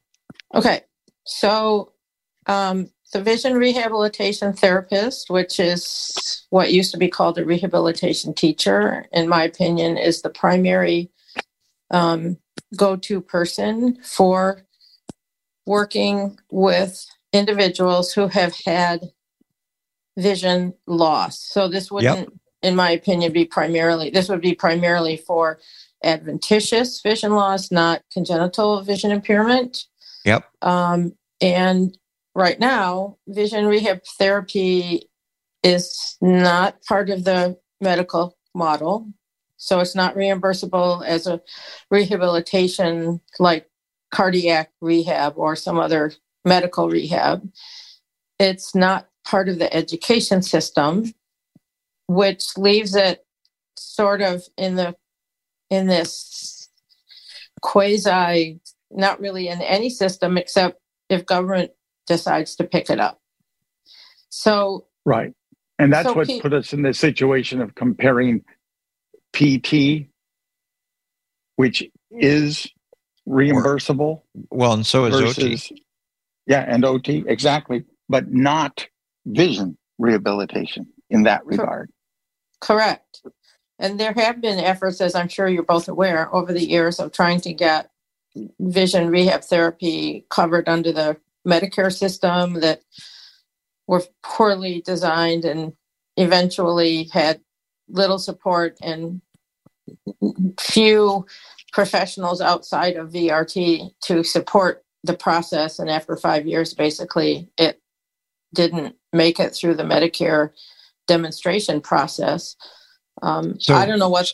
I yeah, go ahead. So what? So one of the questions that, that that I would ask you, Rhoda, and I don't know if you know the answer, but one of the realities of the situation now is that because occupational therapy is reimbursable under Medicare, um, there are a lot of agencies for the blind who are actually um, taking advantage of being able to get reimbursed for their services and hiring OTs rather than VRTs. Um, Yep. Do you have thoughts about that? Well, I think it's deplorable. Yes. I mean, I don't blame them. I don't blame an agency for saying, you know, we need to maintain our funding. That's why I would like to see the the vision rehab therapy be part of some kind of a reimbursable scenario so that those individuals who are trained primarily in working with adults with vision impairment, VRTs, would have a place at the table. Is Um, is there is there any place for incorporating the training that's involved uh, for VRT certification into OT training? Um, that's been attempted. Um, the AOTA, the Association of Occupational Therapists, whatever their membership organization is, did a program where they offered a vision option for certification, and it was so poorly. Um, there was such low interest that they dropped it. Um, I believe they had less than 400 people for less i i don't know the number um it was a matter of a handful of hundred ots Yeah. who were interested in it Yeah. um and I know that the Academy for Certification, ACVREP, has proposed a certification for OTs for working Yes. with people who are blind and visually impaired. But um, again, if there were no OTs interested in it in the AOTA, I don't know why there would be anybody interested in it in any other certifying body. Yeah. Um, Well, I, I think you're right, though, to raise it as an issue that ACB ought to become involved with because the, uh, clearly there are there there continue to be huge shortages of of VRTs, and one of the reasons CVRTs. One of the reason why that is is is because um, is is because agencies can't afford to hire them um, because that they aren't reimbursable as OTs are. Um, Hmm. So uh, so I think I think it's a good issue to send forward to ACB, um, and I think we should. Um, I wrote resolutions twenty or twenty five years ago um, on on this topic, um, and and and maybe it's time for another one. So thank you for the issue. for which we are grateful that you brought it brought it forward. It's Yep. that was the last generation. Now we need to bring it forward again. I think you're right, indeed. Miss Roberta. Thank you. Thank you. Yep, Miss Marianne. Beth has her hand raised. Hey, Beth. Got to be one or two, Miss Beth. All right. Thank you. I also think that the deafblind cannot be forgotten here in ACB. And that would probably mean that a lot of the, speaking of technology stuff, a lot of the technology that we've been discussing, for example, just one example would be Soundscape, would not be usable by the deafblind, but we cannot forget that population. It may be an extremely small population, but they also deserve accessibility in all of life as much as we can possibly have. Um, I think that's a good. I think that's a, a, very good point, and it's um, uh, you know, one of the one of the scary things is that um, a whole set of different techniques for orientation mobility has to be developed if if a deafblind person is going to be effective in orientation mobility. So you're absolutely right to raise to raise that as an issue, and thank you, Beth. And and also in for other places in life, not just O and M. I mean, it you know, it's a whole different ball of wax. I I believe. Sure, it is. Uh, sure, it is. But but I was talking about O and M because you were talking about soundscape. Right. Yeah, right, The- But agreed. thank you.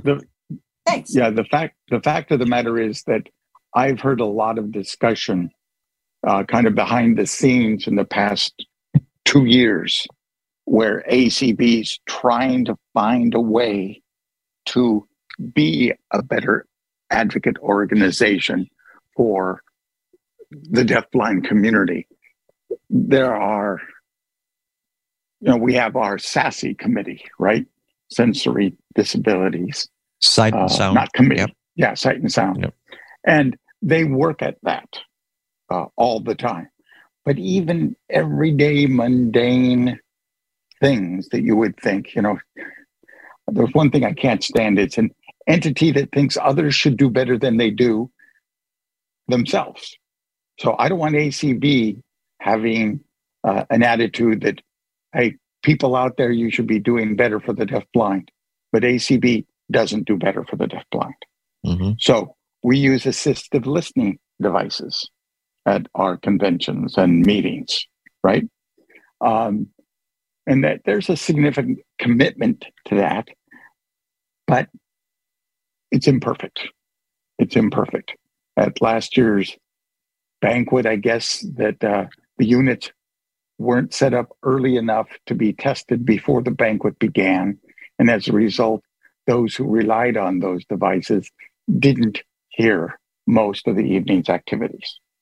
So we need to make a, a concerted effort as an organization to make that possible. Now, that possible uh, financially can't mean that we provide a personal guide and interpreter to all deaf blind people who would like to come to the convention. That is hugely cost prohibitive, hugely cost prohibitive. Um, I say we can't. We could. We could stop doing some other things in order to get the money to make that happen. But it is a issue of uh, attitude on our part and financial uh, considerations to make sure that we can live up to it. Once you start providing a service, you must, in my opinion, uh, opinion at least, you must continue to provide it. Yeah, uh, I think I think we've got to be careful too. We we may be able to provide some interpreting, and we already do, if it's requested. But uh, but we certainly can't provide the the, the kind of uh, personal support services that that many deafblind folks want when they're at convention. We can't afford those. Exactly. Um, yep. Is there another hand, Miss Marion? Carla had her hand up. Miss Carla. One or two. You hear me? Yep. Mhm. now we can, yes. Okay, how about one and two, real quick? Very good. Go for it. All righty. Um, first of all, um, for number one, um, I would like to see a pure braille note taker come back. Sometimes you don't want a tablet. Sometimes you don't want something that's going to, you, you know, that's going to do Google this and Google that. You just want a note taker that you can take on the road with a good editor that you can influ- that you can interpose or you can print from directly um, that you know you just that that's what you need. I mean i'm still i, I still don't think that the um, BrailleNote Touch Plus and can do all the things that an apex can do. And you know i mean if you just need that. So that's my number one okay? And my number two is the product that i got um, in the last year that um, and i'm not going to speak very long about this because i already have and that's my BlindShell I'm glad I Mhm. got it. It does everything I wanted to do and it keeps doing more and more and more. Mhm. And I'm very satisfied and happy with it. And I'm glad. Now, are you are you talking on it as we speak? No, I'm talking on my computer. I'm, I call it, you know, Ah, there you go. Excellent. But um, no, but getting back to, I mean, it's, I, I think that some people sometimes just need, just want a note taker with a good Mhm. editor, maybe, you know, the alarms, a smart calendar in it. I can tell you how many days till Christmas. Yeah. I'm just kidding. There, by the way, um, in case you're interested, there are 265, but Thank you. I appreciate that. yeah, 265 shopping days. You better get on it. Um, but um, Going but that's, that's what I that's what I Right now. I wish. I just Yep. wish that, that that that's what I like to see. And I I was thinking that might happen with the B2G, but of course it didn't. Well, it, it it actually did, but it it was just so complicated to learn.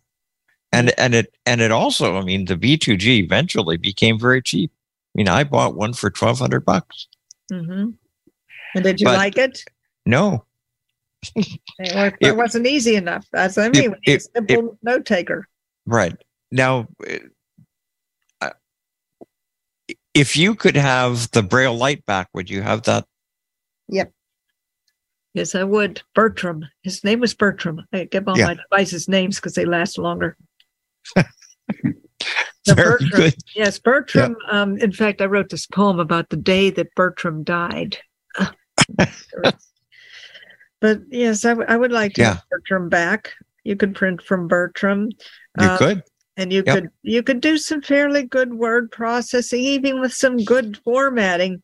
Yep. And one thing I liked about the Apex is I could do a multilingual document with, um, you know, just a universal um, Mhm. bunch of macros for a language set. Because in my line of work, sometimes I have to have a, a document that has several languages in it. Yep. Now it, it just this the way that the, the modern ones do it, it they don't they don't do it right. They you know I mean there's there are, there are always problems when you have more Yep. than one language. Yep. That's what I'm going to say. And Thank you, Miss Carla. We appreciate it. Yep. got one more call, Miss Marianne? Yes, Scott Edwards. Hey, Scott Edwards. You may unmute. I know I know the Edwards part. Oh yeah, of course.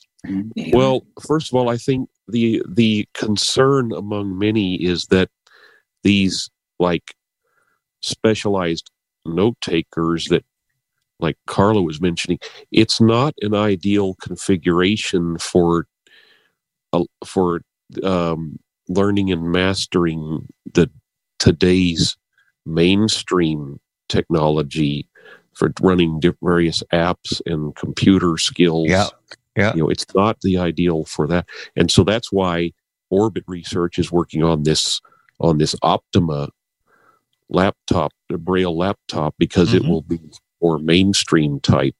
You know, it's not the ideal solution for you know, and that's I think the guy, this guy Audie Kushner, I think he mentioned Yep. from Israel. He said he was Mhm. saying in some at some point that that uh, kids kids in Israel, blind kids, are given a combination mainstream and adaptive so that they Mhm. can learn the mainstream skills.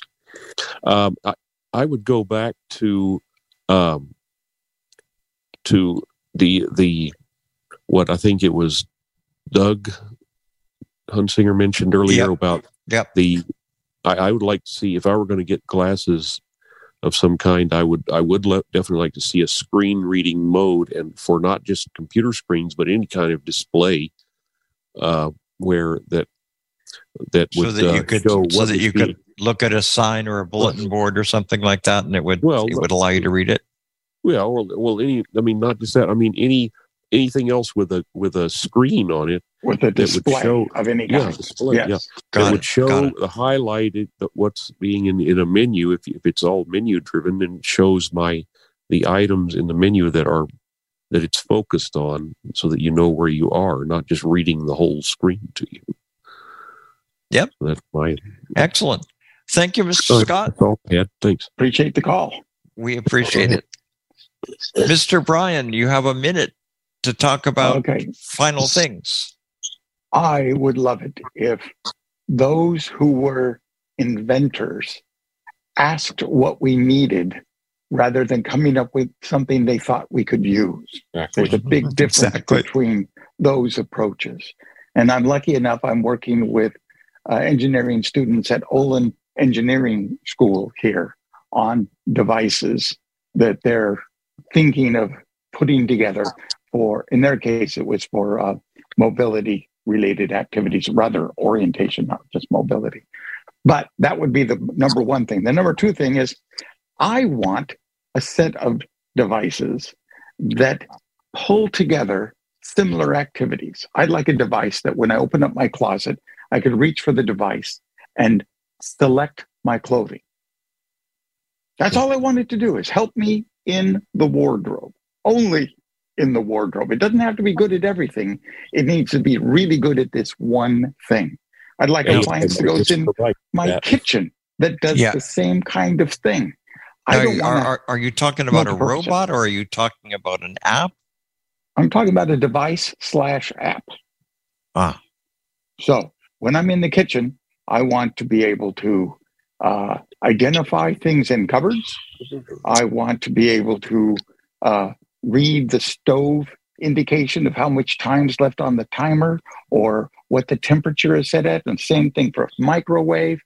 The list goes on and on of things in a kitchen that are should be able to make a single device that's the kitchen device, a single device that's the wardrobe device, a single device that's the uh, gardening device. Thank you. Mr. Brian. Um, ladies and gentlemen, we, we have identified more problems than we've solved tonight. And that was really the purpose of Tuesday Topics this evening. We hope that ACB is listening. We hope inventors are listening. And we hope that people who've brought new products to the market are listening so that you can get an idea of the things that we like and the things that we don't. Next week on Tuesday Topics, we'll be talking a good deal about voting. How did it go last year at ACB What are the changes that are proposed for this year? How will they help us as compared to last year? And what do we need to do beyond the changes that we've already made this year? In the meantime, talk among yourselves and good night.